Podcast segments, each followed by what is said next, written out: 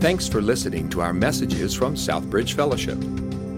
For additional resources and information on connecting people to Jesus for life change, visit us online at southbridge fellowship dot com. So let me guys ask you, have you guys been enjoying the Revive series? Who here has been enjoying the Revive series? Okay, awesome, awesome, awesome. Um, so as we jump into it this morning, um, I want to ask you guys a question. Do you ever remember a time in life when you went after something with everything that you had? Do you ever remember a time when you just went after that thing? It didn't matter what was against you, what was facing you. You just went after it with everything that you had. I want you guys to think about that question. When when I think about it, um, I think about when I first met my wife, um, and I was pursuing her.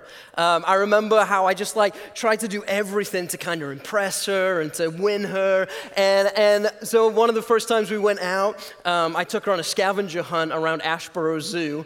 And uh, I had like envelopes at each stop. And so like there was an elephant one, and you open the elephant envelope and it said, um, an elephant never forgets. What's your earliest memory or your favorite memory? I remember doing that, and I remember on our first date, I took her to the middle of a golf course at nighttime, which might seem like super sketchy, but it wasn't. Um, and, and what I'd done is I, I, I spray painted all like the golf clubs and the golf balls in like glow-in-the-dark golf, uh, glow-in-the-dark paint. And we played glow-in-the-dark dark, dark golf in the middle of this course, and and we had a picnic. Like I was trying to be like super creative. I was trying to give it my all because I really loved my wife. At the time, she wasn't my wife, but you get what I'm saying. Um, but when I kept thinking about this, I, I couldn't help but think about a time when I was in school, and I was about thirteen or fourteen years old, and uh, I was just thinking about this time when I went after it all. And at this time, we was playing we was playing a sport called rugby. Um, Now, for those of you that don't know what rugby is, it's like football, but real, okay? You don't have all this armor that these football players have. It's like raw, and it's brutal. And and so we're, we're practicing. We're doing this practice where everybody's in like, like you got a single file line here and a single file line here. And, and as you move down the line, the person on the end and the other person on this end has to run through and tackle one another. Now, one thing you have to know about me is I hated rugby because I was like the smallest, scrawniest student in the whole school. I wasn't the buff, swole man that you guys know today, okay? All right, easy, easy. Uh, and so as I'm in line waiting for my like impending doom, and it's like getting closer and closer, something just came over me, and I was like, you know what? I'm just going to go for it. I'm going to give my all. I'm just going to give everything that I've got. I don't care who's on the other end of this thing. I'm going to tackle them with everything inside of me. And so it comes to my turn, and, and I remember looking down the tunnel, and it's none other than Taylor. Now, for those of you that don't know Taylor, Taylor was like the Goliath of our school. At like thirteen years old, he he stood at like six foot tall. I think he was like bred by Philistines and poured Miracle-Gro on his breakfast or something. But I'm like, oh, and everything inside of me. But I'd already decided where I'm like, I'm going to go for it. I, I've committed. And so I remember like running. No, no. I remember charging down this line, and Taylor's running towards me. All feels like in slow motion. And then in the middle, we hit. And I'd like to say it was like an immovable object meeting an unstoppable force. But it was more like a rubber ball meeting a trampoline. Like, I, I find myself hitting Taylor. Taylor stayed exactly where he was, and I was like nine feet back to where I started. Like, it was painful. It was brutal. I was sore for days, but I'm glad I gave it my all. I'm glad I played the game the way it was meant to be played. And so I want you guys to ask yourself, when was the last time that you gave it your all? When was it that you went after something, regardless of the challenges or what stood in front of you, and just went for it? And then I want you guys to ask yourself, am I pursuing God that same way? Am I running after him with everything that I have and what he's called me to do in that same manner? Let's pray. Lord God, we just uh, thank you and we praise you for today. Thank you for this day of life that you've given us. And I just pray that as we open up your word and as you speak to us, Lord God, that our hearts will be softened to receive from you. That we'll be challenged to just step out in faith. That we'll be challenged uh, to do what you've called us to do with our whole hearts, Lord. Uh, will you speak to us today? Will you do something afresh in us? Will you revive our hearts, Lord? Will you bring us back to our first love? Help us not to start in the spirit but end in the flesh, Lord, but let us just run to you with everything that we have. In Jesus' name, amen. So today we're going to look at a portion of scripture, and we're basically going to look at the life of Hezekiah from the Bible. Now, this is a guy that went after God and the things of God wholeheartedly. It says in Second Chronicles thirty-one twenty-one, it says, in everything, talking about Hezekiah, that he undertook in the service of God's temple and in the obedience to the law and his commands, he sought his God and worked wholeheartedly. In some versions, it said, seeking his God, he did with all his heart. Now, the life of Hezekiah is an incredible one. It's, I don't think we give King Hezekiah the credit that he deserves. Right? Most of us have heard of King David and all his stories, fighting Goliath, David's mighty man, all these great stories. But then we can kind of pause when we come to Hezekiah and not really know a whole lot about him. But this guy just led an incredible life. It says in Second Kings eighteen five, it says, Hezekiah trusted in the Lord, the God of Israel. There was no one like him among all the kings of Judah, either before him or after him. Like, this guy led an incredible life and had such a great story. And we're only going to be able to scratch the surface of the story of Hezekiah. And so I just want to encourage you guys today. We're going over, like, we're going to be jumping around. But in your spare time, just take the time to read up about Hezekiah's story. The majority of the text of his life can be found in Second Chronicles chapters twenty-eight to thirty-one. And so if you want to jot that down and read about it, I, I encourage you to do that. It's, it's incredible. But In, in context to our Revive series, we're talking about revival and how we can experience revival in our own lives. And I want to talk to you about how he, by Hezekiah seeking, serving, and submitting to God with his whole heart, he caused a revival among his nation to turn back to God. Remember, revival is for the believer because we can't revive what was never alive. And so it's a it's a reawakening, it's a reignition. And that's what Hezekiah did, is he led his people to a reawakening, to go back to their first love. And, and we see Hezekiah doing this because in everything he did, he did it wholeheartedly. You see, Hezekiah was all in. So the title of my sermon this morning is All In. So I want you guys to awkwardly turn to your neighbor, look him right in the eye, and ask them, are you all in? Come on, guys. I do this every time. You guys should be used to it by now. Now, the best illustration that I could think of, you guys could probably think of better ones, when I'm talking about all in, is poker. That's why I have I have poker chips up here, right? Because we, we know this idea of going all in when it comes to poker, right? That we put all the chips in the center of the table and we don't hold back. Some of you are nervous that I'm talking about poker in church right now. Like, poker? I don't know what that is. Like, seriously, like the, the senior pastor's away for a week and the outreach pastor's playing poker on the platform. Like, oh gosh. But seriously, if you have complaints, you can reach our senior pastor at j d greer at the summit dot com if you want to send him an email. Uh, no, I just think, I think this is an idea. Even if you don't play poker, even if you've never played poker, we all understand this language of going all in, right? That we hold nothing back. We put all the chips in the center of the table. We know this language of been, been dealt a bad hand. We know what that looks like. You know, we know, like, knowing when to hold them, knowing when to fold them. Knowing when to walk away. Come on, everybody now. Knowing when to run. Yeah, see, you guys do know poker. Uh, but anyway, before we get distracted with all this, let's let's jump into today's text. I think for us to first understand the magnitude of Hezekiah's life, we have to have some context to his story. So the king previous to Hezekiah was a guy called Ahaz. Now, Ahaz ruled Jerusalem, uh, ruled Judah for sixteen years, and the Bible says that there was darkness among the nation. Second Kings sixteen, two to three, talking about Ahaz, it said, he did not do what was right in the eyes of the Lord.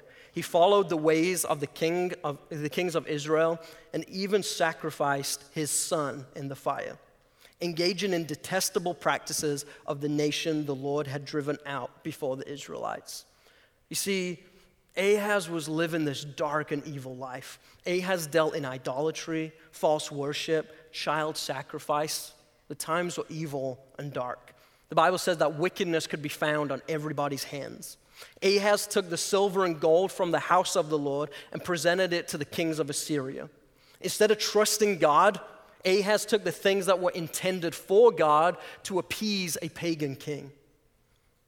Also, one of the biggest things that he did was he closed down the temple of the Lord. He closed the gates of the temple. However, what's so interesting is if we took the time to look at Second Kings sixteen, we find that even though Ahaz was doing all this incredible, detestable, evil stuff, he still kept the altar of the Lord. He wanted to keep the altar of the Lord for guidance. You see, Hezekiah, uh, Ahaz was, was doing all this sin and all this detestable stuff, but he still wanted to be able to seek the Lord for guidance. You see, in the midst of his sin, Ahaz thought it would be okay if he just continued with a few forms of religion. He thought everything would be all right. He thought he could sin all that he wanted as long as he just kept God on the side. But you see, when religious acts cease to come from the heart, we deceive ourselves. And this is what Pastor Dave was talking about last week when he talked about the Lord saying, these people come near to me with their mouth and honor me with their lips, but their hearts are far from me.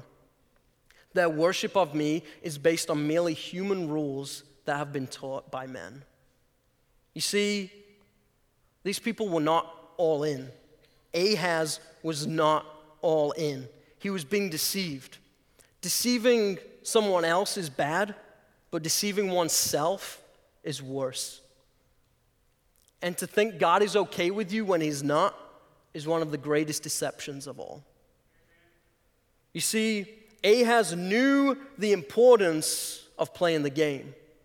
He wanted to keep God on the side and be able to seek him for guidance. He wanted to stay in the game, and so he just cast a couple chips. But he didn't want to go all in.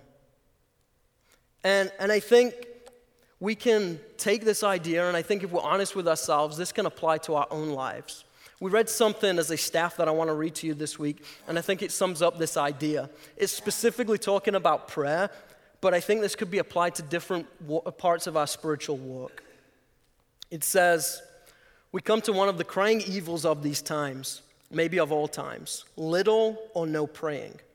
Of these two, perhaps little praying is worse than no praying.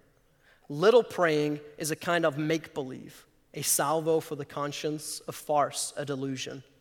The little estimate we put on prayer is evident from the little time we give to it. Prayer, when prayer is absent, it reinforces the assumption that we're okay without him. It leads the church to believe that there are plenty of things we can do without God's help, and we need only bother him when we run into especially difficult situations. You see, I think if we're honest with ourselves, we know we should pray, but if we've been truly transparent, we're not going all in. And so we can say, well, I, I say grace when I, when I have a meal. I pray. Yeah, I pray. I pray when, when I come to church. Yeah, I, I pray. When it's a small group, we get together and, and we pray. We're casting chips here and there, but we're not really all in. We, we're almost easing our conscience and saying that, I pray, but really, we're not all in. We're just casting a chip here and there, trying to stay in the game. And, and that's exactly what Ahaz was doing. He, he wanted to keep God on the side. I think, I think if we, some of us looked at our relationship with God and how often we actually communicate with him, if we took that, if we communicated with our spouse the same amount we communicate with God, our very marriages would be hanging on by a thread, if at all. And so this is what Hezekiah, this is what Ahaz was doing. He was, he was keeping God on the sides. He wanted the benefits. He just didn't want a relationship. And we all know what we call that, right? He didn't want the he wanted the benefits with no relationship. And I think we see this as, as, as a people and as a nation, because when we're faced with crisis, we turn to God. Think, think about some of the most horrific times in this nation, like nine eleven. So many people got on their knees and turned to God and prayed because we didn't know what else to do. We didn't know where else to go. We ran to God because we were in extreme crisis. We, we, we, we needed him. But then on a day-to-day, when everything's going fine, we can often forget about him. We don't involve him in our whole life. But then, in comes Hezekiah. And he knew different. In the midst of all this sin and all this wickedness, one man was willing to follow God and do his will. Sounds like a trailer from the nineties, right? One man willing to take on the wickedness. See, Hezekiah was twenty-five when he began reigning, and he reigned in Jerusalem for twenty-nine years. And as soon as Hezekiah began to reign, he meant business. We read in Second Chronicles twenty-nine three that in the first month of his reign, Hezekiah opened the temple gates, meaning that once again, people would have access to God. He called the priests and the Levites and ordered them to purify the defiled, uh, the defiled temple and to begin repairs on the temple, removing all the idols from the sanctuary. What I love about it is Hezekiah was determined to lead these people into an awakening, to turn them back to God. He reminded them of their first love. He took them back to where they were meant to be. And what I love most about this is that Hezekiah's father was Ahaz. You see, Hezekiah got dealt a bad hand. He inherited this nation in such a dark and evil time, and he didn't even have a father that was teaching him and leading him in the ways that he should go. But Hezekiah was so determined and so committed to God that he did it anyway. And I think that this is a message for some of you here today. You got dealt a bad hand. Your parents didn't give you the tools that you needed. There's stuff in your family line and in your family history that scares you, that you're afraid of. Maybe it's alcohol, maybe it's violence, maybe it's bad relationships. But I want you to know today, just like Hezekiah, the hand you've been dealt doesn't need to be the hand you hold on to. You can fold that hand and get a new hand through Jesus Christ. In Christ, we're a new creation. Today, you have the opportunity to rewrite your family's line. You can rewrite your family's legacy. What you dealt with, the future generations of your family don't have to know what that was like. You get to draw a line in the sand, and you get to be where the buck stops today through Jesus Christ. Amen? That's what Hezekiah did. What his father closed, he opened. What his father damaged, he repaired. Don't allow your past to lock you out of the future that God wants to open to you. Hezekiah didn't let any of that hold him back. He wholeheartedly went after God, and he led his people back to true worship. A life that was just no longer throwing a chip here or there, but a life that went all in. You see, he, he made a commitment to seek God with all his heart. He took an oath to put what was wrong right, and he went after God regardless of the challenges that stood before him. So ask yourselves, am I doing the same? Am I really seeking God with everything that I have? Am I taking God at his word and living my life for him? A good check for us to see if we're truly seeking God with all that we have is to ask ourselves, am I seeking God or am I seeking the gifts of God? Are we seeking gifts for ourselves or are we seeking to glorify God no matter the cost? Will you chase after God and do the things that he's called you to do even if nobody notices? I think if you get a check in your spirit when asked that question of, I don't know if I'm going to go to all that effort and nobody even notice. I think we can soon realize that we're more like Ahaz than we realize. We want the blessings of God, but not God. We, we're worshiping the gifts and not the giver. And you see, our hearts can so often wander, and we can find ourselves worshiping the gifts of God rather than God. Even the good gifts that God gives us can become bad when they become idols. You see, I'm not talking about sin. I'm not talking, I'm talking about good gifts that even God can give you. I'm talking about our families, our, our, our homes, our jobs. How, how many times has God given us something and we've put that thing above him? You see, these things aren't bad on themselves, but as soon as they become idols in our life, we're starting to move out of true worship. I think for me, if I'm being completely transparent with you guys, I'm, I'm trying to practice my vulnerability. You know, I preached about vulnerability, and so I'm practicing that right now. I think if I'm completely honest with you guys, when I'm prepping for a sermon, I begin to focus so much on preparing a good sermon that I get focused on that and starting to feeling the pressure to perform, the, the, the pressure to deliver and communicate well, that I sometimes wander from the real reason why I should be doing this. I begin to idolize the sermon rather than my Savior. You see, I believe that God gave me a gift to communicate, but sometimes my eyes are so focused on that gift that I actually miss the joy of just being with Jesus. You see, but it's not a bad thing. You might say, well, that's not bad. You know, you, you, you're doing what God's called you to do. It's not a bad idol. But understand, there is no such thing as a good idol other than Jesus Christ, right? Turn to your neighbor and say, there's no such thing as a good idol. That's why we read in Second Kings eighteen four, it says that Hezekiah had to break the very gift that God gave him hundreds of years before that God used to deliver his people. It says that he broke into pieces the bronze snake Moses had made, for up to that time the Israelites have been burning incense to it. You see, Hezekiah had to destroy the bronze snake, which was a gift from God that was used to deliver his people because they began to idolize the gift that God gave them. Now, for those of you that don't know what the bronze snake is, you can read about it in Numbers twenty-one. But basically, at that time, there was people that were falling sick and, and basically, crazy story, they got bit by snakes. All these people were dying. And so God said to Moses, make a bronze snake, hold it up. Anybody that looks at it will be healed. And so many people were healed, and it was an amazing, miraculous thing. It was a good gift that God gave them, but then they soon wandered into worshiping the gift rather than the giver. You see, it's no longer a good gift if it replaces God. It's said that there's nothing more important to the central message of Chronicles than proper worship.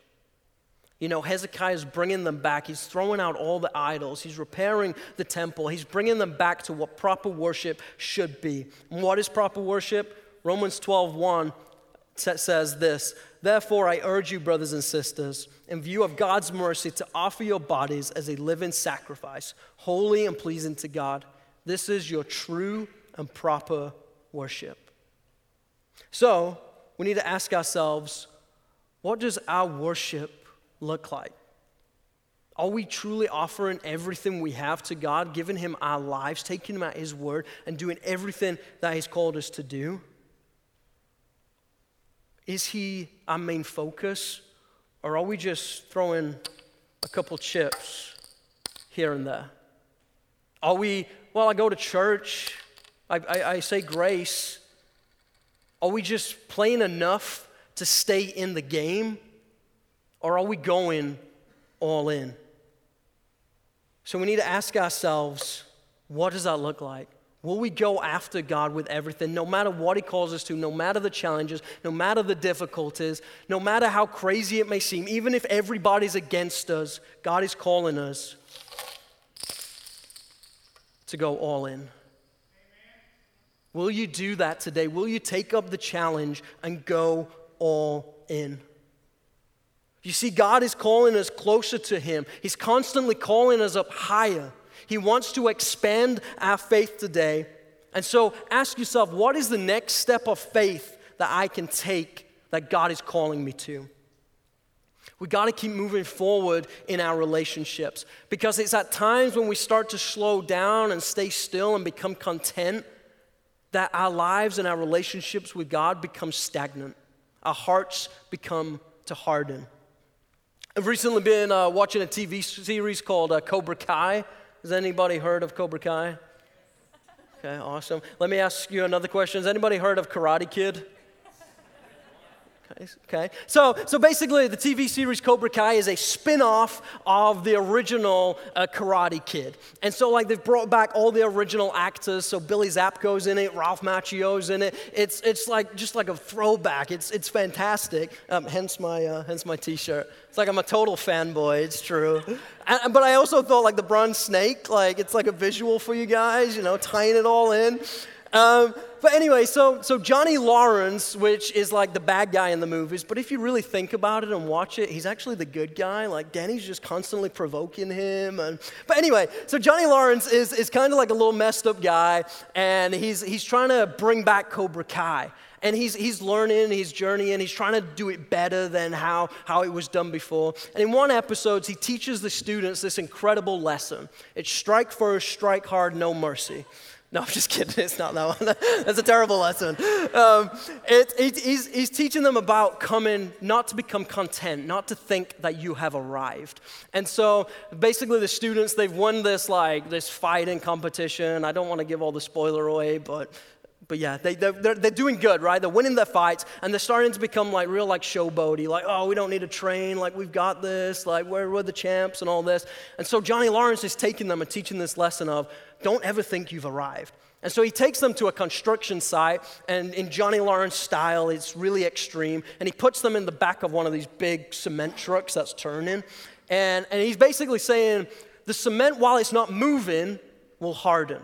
But as long as that thing is spinning, it's it's movable, it's pliable, it's, it's it's like our hearts, right? Once we're moving, it's easier for God to steer us. And so he makes them like have to spin this concrete truck. It, it's crazy, but I was just thinking like, man, how good of a lesson is that for us? That what is the next thing that I could be doing that God has called me to? Where is my next step of faith that I could be taking? What is the challenge, uh, expanding my faith that God is calling me to? Or am I just finding myself stagnant in one place and my heart is becoming hardened? I think for me, like, well, I feel the closest to God when I'm actually doing stuff, stepping out of my comfort zone, stepping out on faith and doing the things that he's called me to do. Whereas if I just find myself doing the same thing every day, it's easy for me to become content and my heart is hardened. And so I want to challenge you guys, before you leave this place today, maybe just spend some time praying, what has God calling you to next? What is the next step of faith that he's calling you out? What's the next challenge he's calling you out of the boat to, you know?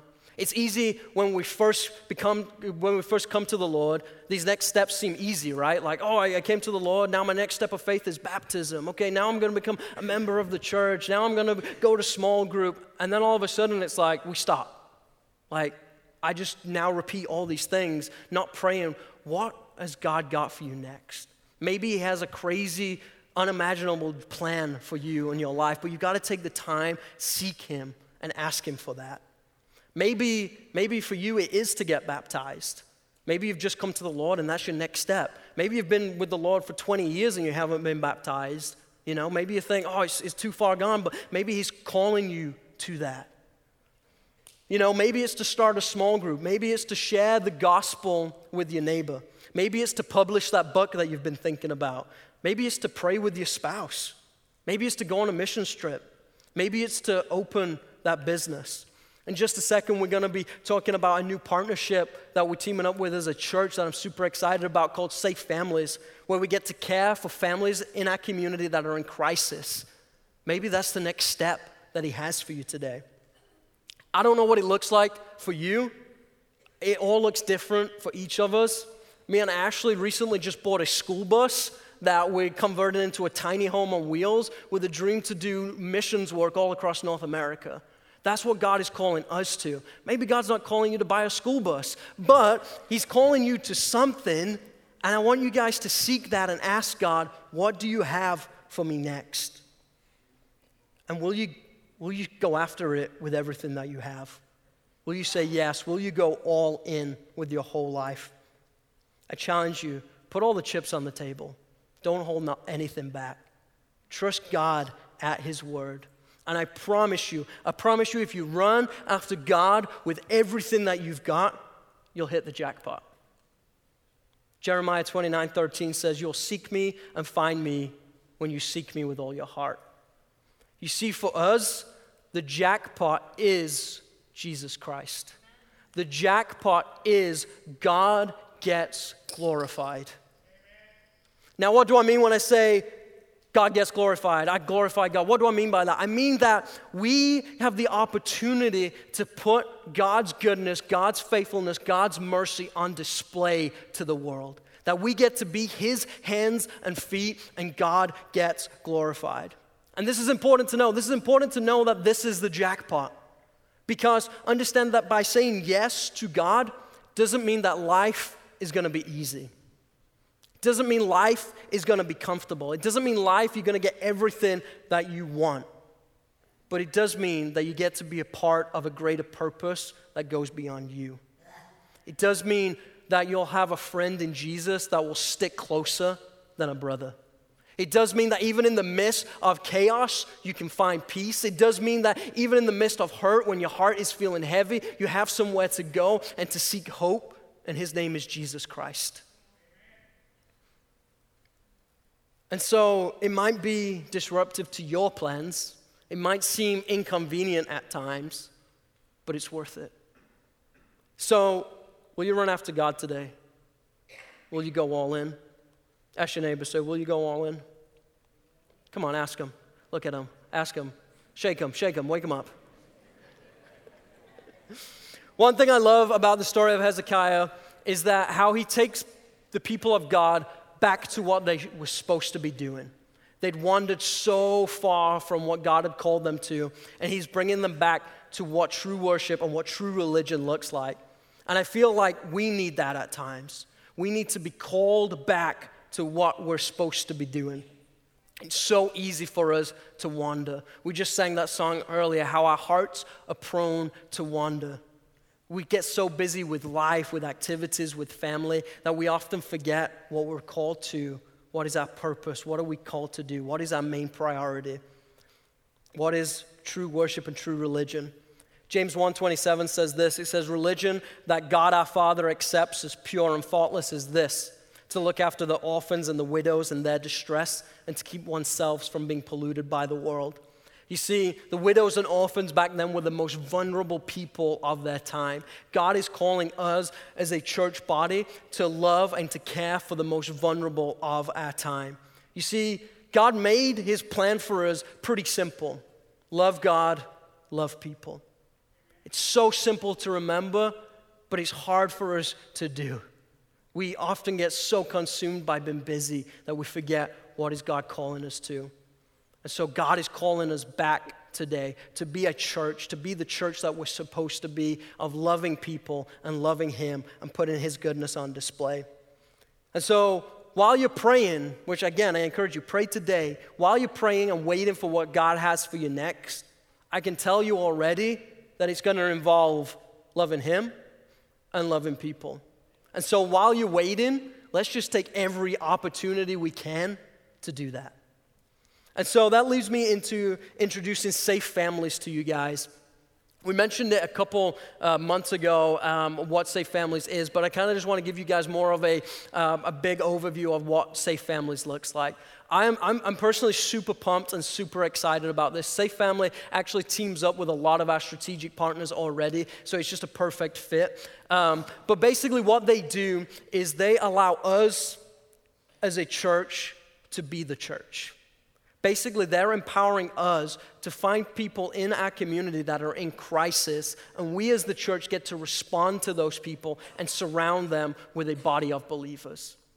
That we can get to care for people in crisis in our community. They give us a bridge into our community to bear one another's burdens.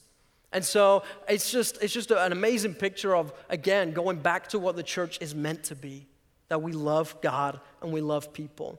And so in just a second, I'm going to have Jenny and Neil. They're going to come up and share more about it. They're our ministry leads for this ministry. But right now, I just want you guys to pay attention to the screen, and we're going to watch a short testimonial of what Safe Families has been doing.